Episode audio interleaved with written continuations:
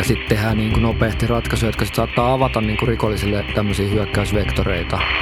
Kriittisimpiä prosesseja pitäisi pystyä seuraamaan ja hoitamaan ne vaikka näiden normaalit työntekijät tai henkilöt, jotka normaalisti tekee nämä prosessit, niin tota, sairastuisivat. Samat rikolliset tuolla häärää tämän alustan ympärillä, kun on häärännyt ennenkin tätä.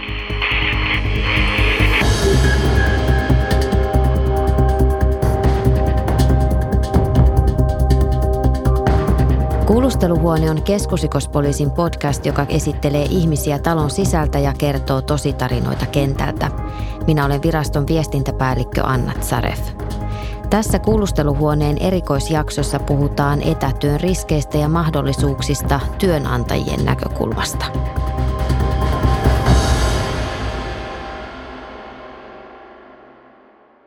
Yhteiskunnassa on nyt poikkeustilanne ja sen takia tartutaan kuulusteluhuoneessakin aika ajankohtaiseen asiaan, eli etätöihin ja niiden aiheuttamiin haasteisiin. Ja tässä osiossa me katsotaan tätä asiaa nyt organisaatioiden näkökulmasta.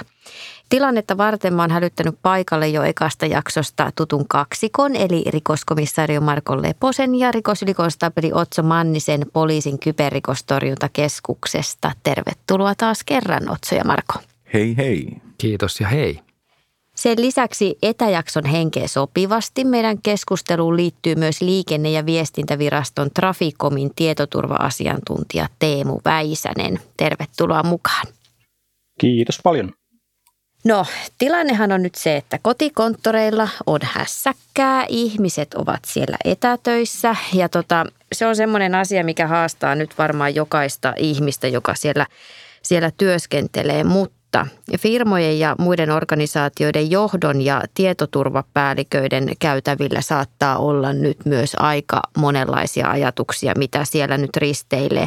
Työnteon tavat on mullistunut, valtava määrä ihmisiä on lähtenyt etätöihin. Niin mitä te luulette? Mitä siellä organisaatioiden johdosta tällä hetkellä mietitään? No osallehan tämä on ihan business as usual, että siellä on niin kuin totuttu tekemään paljon etätöitä ja nyt vaan vähän niin kuin lisätään volyymiä ja varmistetaan, että – riittää yhteyksissä kaistaa ja näin päin pois. Mutta sitten kyllä varmaan aika monelle niin tämä on ihan uusi tilanne, jossa sitten pitää tavallaan polkasta ihan tyhjästä sekä ne prosessit että sitten ne tekniset ratkaisut. Ja kyllä niin kuin historia on opettanut, että semmoiset tilanteet on aika haastavia, missä nämä molemmat tehdään samaan aikaan. Että kyllä tässä on niin kuin aika isojakin haasteita varmaan osalla. Joo, ja siellä varmaan nyt niin kuin Otso tuossa sanoi, niin – harmaita hiuksia syntyy ja päitä raavitaan siinä, että onko meidän organisaation omat ohjeet sellaisia, että niitä on helppo noudattaa ja lukikohan kaikki nämä ja sitten myös se, että mitkä kaikki työt meidän firmassa on sellaisia, mitä me voidaan etänä tehdä, niin se on, se on myös ihan, ihan jo perustavaa laatu oleva johtamiskysymyskin. Että. Onko Teemulla lisättävää? Joo, nuo prosessit tulikin tuossa tuohon liittyen tota, pitäisi varmistaa, että dokumentointi on kunnossa, eli kriittisimpiä prosesseja pitäisi pystyä seuraamaan ja hoitamaan ne vaikka näiden normaalit työntekijät tai henkilöt, jotka normaalisti tekee nämä prosessit, niin tota, sairastuisivat. Ja sitten pitää olla valmiina kyllä kierrättämään ja opettamaan henkilöstöä tarvittaessa etenkin tämmöisiin kriittisiin juttuihin.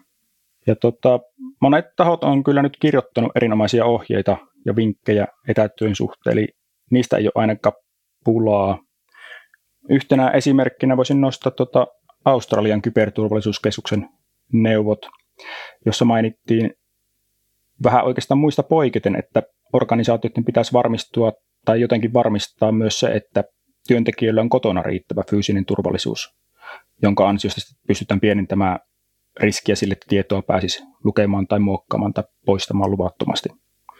Eli en, en tämmöistä ohjetta ollut muilta, muilta vielä nähnyt. No minkä takia organisaatiot on nyt erityisen haavoittuvaisia tietoverkkorikollisuudelle?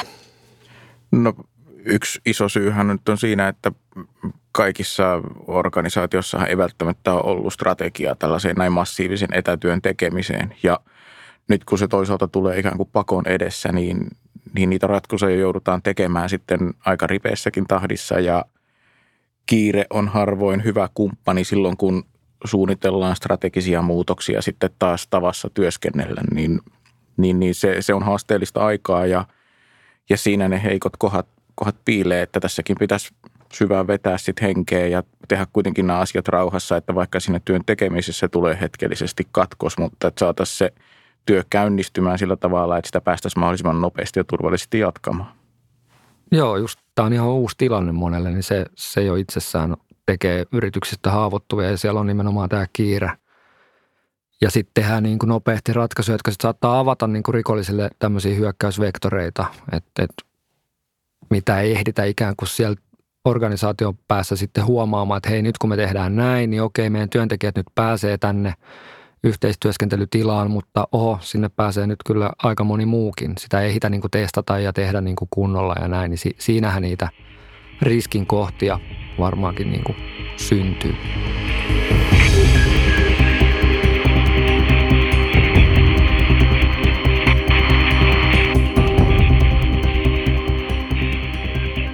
No tilanne on nyt se, että, että yrityksillä esimerkiksi on niin kuin aika kova taloudellinen paine, eli, eli se tilanne saattaa olla haastava jo lähtökohtaisesti. Kunnilla ja julkishallinnoilla taas on tietynlaisia velvollisuuksia, joita erityisesti tässä tilanteessa pitää hoitaa. Eli se toiminnan jatkuvuus pitäisi niin kuin taata, ettei siihen tulisi semmoisia kauheita katkoksia.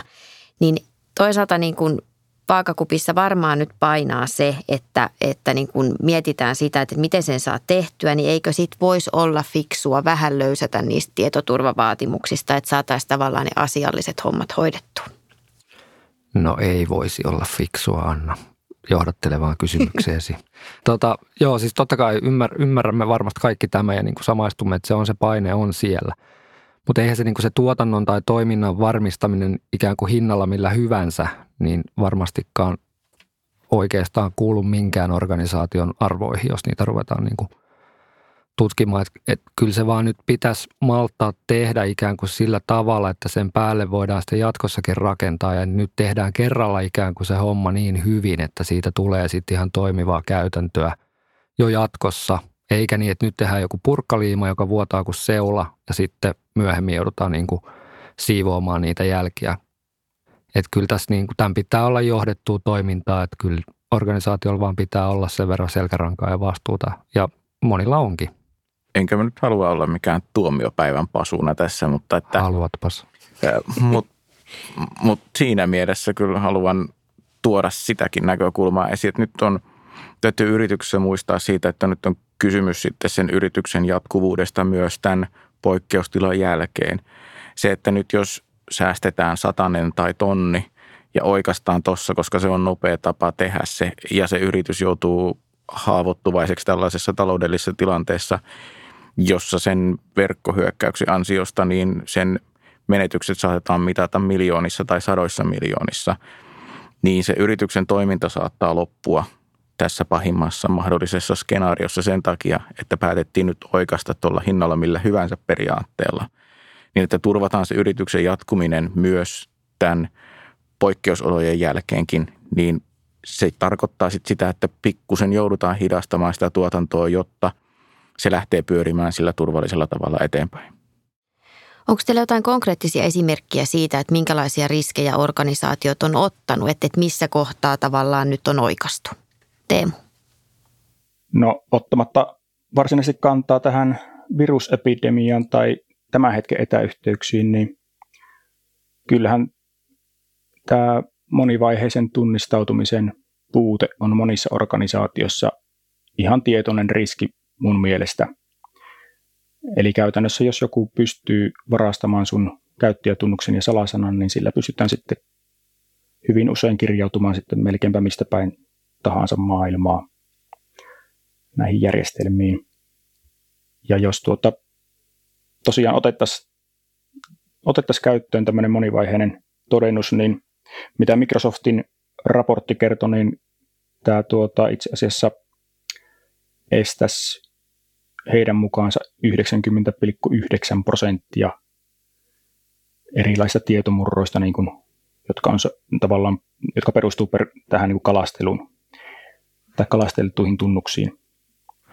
Joo, tämä on mielestäni hyvä esimerkki, tämä kaksivaiheinen tunnistaminen, koska siinä niin kuin se on usein kuulee, että sitä, se on niin kuin, loppukäyttäjät kokee sen niin kuin hankalaksi. Niillä on uusia laitteita tai ne, ne kirjautuu vähän eri, eri laitteilta kuin yleensä, niin siitä tulee ikään kuin tämmöinen ylimääräinen steppi, jonka voi mokata, mutta kyllä se vaan on niin, kuin niin, niin merkittävä tietoturvatekijä, että ei sitä kannata kovin köykäisin perustein niin kuin kytkeä pois, koska jos siihen sallitaan ikään kuin jonkinlainen poikkeus, sen pystyy jotenkin työntekijä ohittamaan, niin kyllä se rikollisen näkökulmasta on niin kuin se, että sitä ei silloin ole ollenkaan käytössä sitä, sitä turvaominaisuutta. Että kyllä rikollinenkin se osaa sitten kiertää, jos se työntekijällekin on mahdollistettu. Sitten on kuullut, tietenkään tälle poikkeusaikana ei pitäisi mitään huhupuhetta lähteä toistelemaan, mutta että esim, tai varmasti onkin mietitty, että voiko nyt sitten jotain semmoisia materiaaleja, mitä ei yleensä saisi to- toimistolta viedä kotiin, niin voiko niitä nyt sitten viedä kotiin, että niiden kanssa voi työskennellä. Niin eihän niin kuin se, että on tämmöinen poikkeustila, niin mitenkään maagisesti tee jonkun ihmisen kodista tilaa, jossa onkin ok käsitellä jotain turvaluokiteltua tietoa tai muuta. Et ei, ei missään nimessä. Kyllähän se silloin se ratkaisu pitää olla se, että tämä henkilö ei nyt voi tätä työtä tehdä etänä. Jos se on kriittistä tehdä, niin hän, hänen täytyy sitten tehdä se lähityönä. Jos ei se ole kriittistä, niin sitten sitä voidaan lykätä myöhempään ajankohtaan. Ja on, onhan meillä, meillä jo ennen tätä koronaa, niin meillä on ollut tutkinnassa iso liuta näitä Office 365 alustaan liittyviä tietomurtoja – missä tietojen kalastelulla sinne on päästy sisään. Ja, ja näistä kuitenkin niin kuin 98 prosenttia näin hihasta ravistettuna on niitä, joissa tätä MFAta ei ole käytetty. Eli se, että meillä olisi 2 prosenttia näistä vain juttuja, jos, jos sitä olisi käytetty. Ja se uhka ei poistu, poistu nyt sen takia, että poikkeusolossa joudutaan työskentelemään kotoa, että ne samat rikolliset tuolla häärää tämän alustan ympärillä, kun on häärännyt ennenkin tätä. Ja MFA on nyt siis se kaksivaiheinen tunnistautuminen. Kyllä, juuri näin. Yes. Joo, me ollaan Kyberturvallisuuskeskus ja KRP kirjoitettiin yhdessä tämmöinen Office 365 ohje liittyen tämän, näiden järjestelmien suojaamiseen ja sekä myös sitten tuota, ongelmatilanteissa niin palautumiseen kehen otetaan yhteyttä ja mitä kannattaa tehdä sitten siinä vaiheessa, kun huomataan tämmöinen tietomurto. Jes, se on varmasti tämä ohje nyt ajankohtaisempi kuin koskaan. Tota, ne, jotka on kuunnellut kuulusteluhuoneen ensimmäisen jakson, niin tietää, että Otso on aina huolissaan erilaisista asioista. Ja nyt mun kysymys kuuluu, että mistä sä olet tässä asiassa kaikkein eniten huolissasi organisaatioiden kannalta? Eli mitä niille voi nyt pahimmillaan tapahtua? No niin, joo. Täytyy nyt tunnustaa, että kyllä mä, oon, kyllä mä olen vähän huolissani. Että onhan tavallaan silloin, kun me tehtiin se eka jakso, niin, niin elettiin tämmöistä niin kuin kaukaista ja kaunista normaali aikaa. Ja silloinkin tavallaan on ollut tosi paljon näitä, näitä ongelmia ja organisaatioissa on, on tätä hyökkäyspinta-alaa rikollisille, niin kyllä mä oon niin kuin huolissani siitä, että tämän kaiken koronan ja tämän poikkeustilan alle ikään kuin pääsee hautautuun joku tämmöinen tosi, tosi iso tietomurto. Ja tavallaan nämä kirjautumisten määrä ja luonne muuttuu. Niin semmoistakin organisaatiot, jotka on aika hyvin ollut perillä niiden infrasta ja siitä baselineista tavallaan, mitä se verkkoliikenne on, niin niitä on nyt haastavampi ikään kuin pysyä kärryillä siitä, että mitä siellä tapahtuu. Ja jos siellä sitten joudutaan tekemään kaikenlaisia muutoksia, teknisiä muutoksia, niin kyllä, se, kyllä siinä mun mielestä niin kuin ihan selkeä riski on, että – jossakin jotain jää nyt huomaamatta ja joku pääsee niin kuin vielä vapaammin touhuamaan ja sitten siitä jonkinlainen tämmöinen kyberpommi sitten laukeaa siellä organisaatiossa.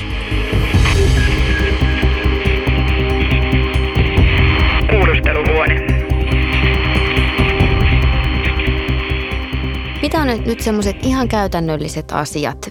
Ei nyt, ei nyt kaikkia keinoja listata, mutta joitain, että mitä organisaatiot voi näissä oloissa tehdä, jossa sitä etätyötä on käytännössä pakko lisätä? No kyllä mun mielestä niin se selkeät ohjeet niille työntekijöille siitä, että mitenkä etätyötä tehdään, missä menee ne rajat etätyön tekemisessä ja – sitten se, että se tietoturvallisuus ennen kaikkea. Mutta erityisesti mä haluaisin nyt nostaa sellaisen inhimillisen piirteen tässä esille, että ne organisaatiot huolehtis myös niistä IT-hemmoista ja mimmeistä siellä työskentelemässä niissä tiloissa, että, että ohjeista sen etätyön sillä tavalla, että se itse etätyön tekeminen ei kuormittaa sitä IT-toimintaa niin paljon, että se ei kykene tekemään sitten, mistä Teemukin aikaisemmin puhui, sitä, että havainnoidaan niitä poikkeavaa toimintaa siellä verkoissa, vaan että ne saisi tehdä sitä, mihinkä ne on alun perinkin sinne palkattu. Ja samalla ne ylläpitää sitten sen, sen yrityksen toimintaa siinä, että ne ihmiset siellä etätöissä niin voi työskennellä vielä siinä ja niillä on mahdollisuus olla yhteydessä siihen, siihen yritykseen. Joo, varmasti kaikki tekniset asiat saa, saa kyllä ratkaistua, mutta juurikin tällaiset erilaisiin prosesseihin liittyvät, yhteydenpitoon liittyvät asiat, niin ne on varmaan ne ehkä isoimmat haasteet sitten, että miten saadaan tieto kulkemaan samalla tavalla kuin silloin, kun kaikki ihmiset on siellä toimistolla.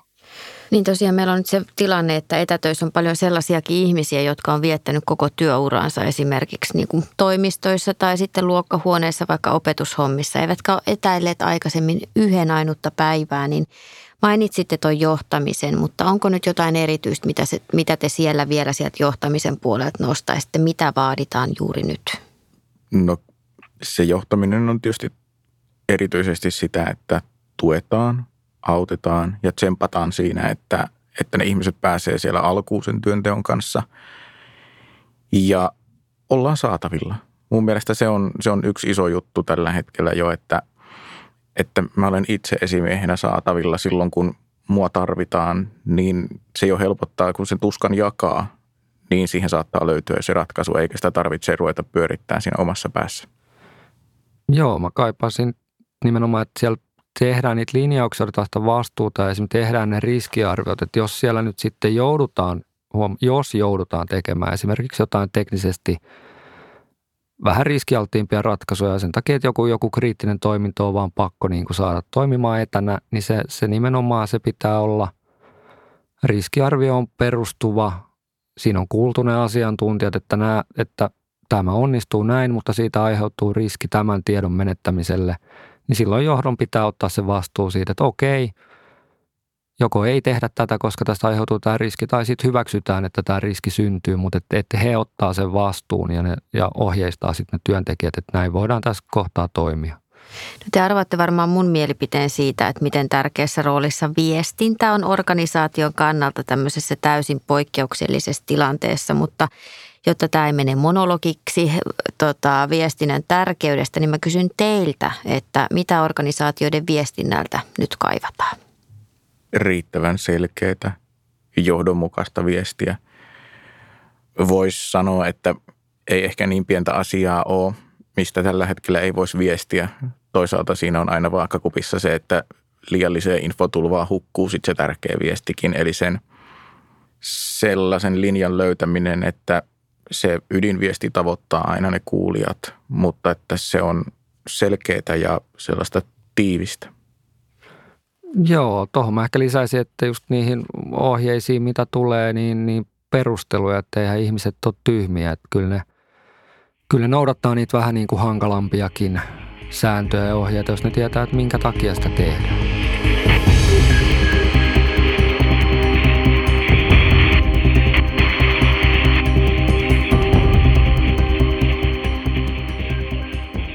Mikä tässä hetkessä on nyt viranomaisten rooli, eli esimerkiksi millä tavalla nyt KRP ja KTK tukee organisaatioita ja kansalaisia tässä tilanteessa?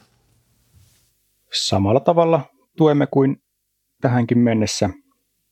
Otamme vastaan tuota tietoa tietoturvaloukkauksista ja pyrimme auttamaan organisaatioita ja sitten jakamaan tätä tietoa myös muille, muille organisaatioille Suomessa – Joo, ja ehkä meidän rooli sitten KRPnä on, tai sanotaan, että toi kyberturvallisuuskeskuksen rooli on toisenlainen kuin, kuin meillä, eli he tarjoaa sitä apua. Ei tarkoita sitä, että eikö me itse tarjottaisi apua, mutta he tarjoavat sitä apua yrityksille ja tietoa siellä sivuilla siitä, että näin voit välttyä ja tällainen asia uhkaa. Ja, ja tota, meidän rooli on sitten olla se viranomainen, joka ottaa vastaan sitten ne, että kun ämpäri tulee ylite ja rikoksia tehdään, niin me sitten otetaan ne tutkittavaksi ja vaihdetaan tietoa viranomaisten kanssa ja havaituista uhkista ja tuollaisista, niin infotaan sitten muita, muita viranomaisia ja toimijoita. Että me tehdään ehkä enemmän työtä siellä taustalla kuin julkisesti, mutta että totta kai me, no tämä podcasti on nyt yksi, yksi sitten se, millä, millä me halutaan sitä tietoisuutta lisätä siitä, että hei hei, muistakaa tietoturva.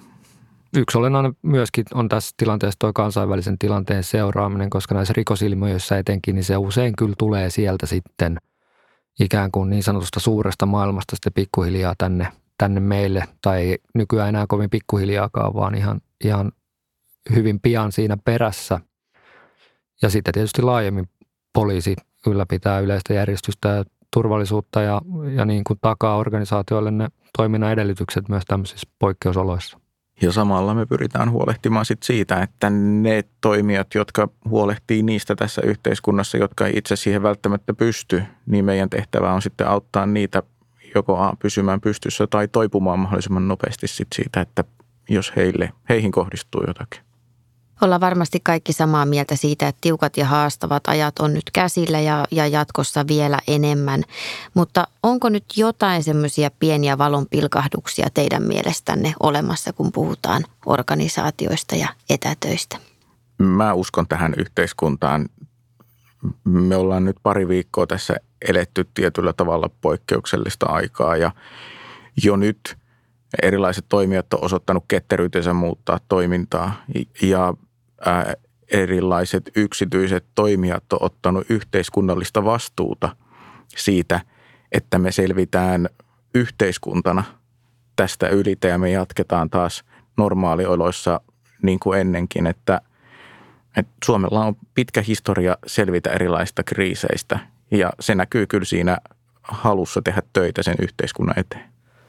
Joo, kyllä vaikka mulle on täällä yleensä tarjolla näköjään tämä kyynikon rooli, niin kyllä mä komppaa Markoa tässä, että kyllä, kyllä niin kuin tämä on tämä yhteiskunta osoittanut arvonsa ja merkityksensä niin kuin tässä tilanteessa. Ja mä oon myös niitä arvostavia ihmisiä, jotka niin näkee nämä vastoinkäymiset myös mahdollisuutena oppia, niin kyllähän tässä varmasti oikeasti moni niin kuin asia muuttuu ehkä pysyvästikin ihan niin kuin näiden myös, miksei myös ihan tietoturvakäytäntöjenkin osalta, kyllä tässä varmaan niin kuin paljon on, on opittavaa ja, ja näissä niin kuin prosesseissa tavassa tehdä töitä ja – myös on niin kuin pistänyt ilolla merkille tämän niin kuin tietynlaisen yhteisöllisyyden, mikä on myös ehkä tässä kyberpuolella. Että esimerkkinä on tämä Kyber VPK, joka on tämmöinen hakkerikollektiivi, joka tarjoaa apua kriittisen infrayrityksille ja organisaatioille. Tämä on mun mielestä hieno tämmöinen ilmentymä, missä white hat hakkerit niin kuin tulevat myös yhteiskunnan tueksi. Teemu, Marko ja Otso, kiitos kun tulitte kuulusteluhuoneeseen. Kiitos, Kiitos paljon. paljon. Kiitos.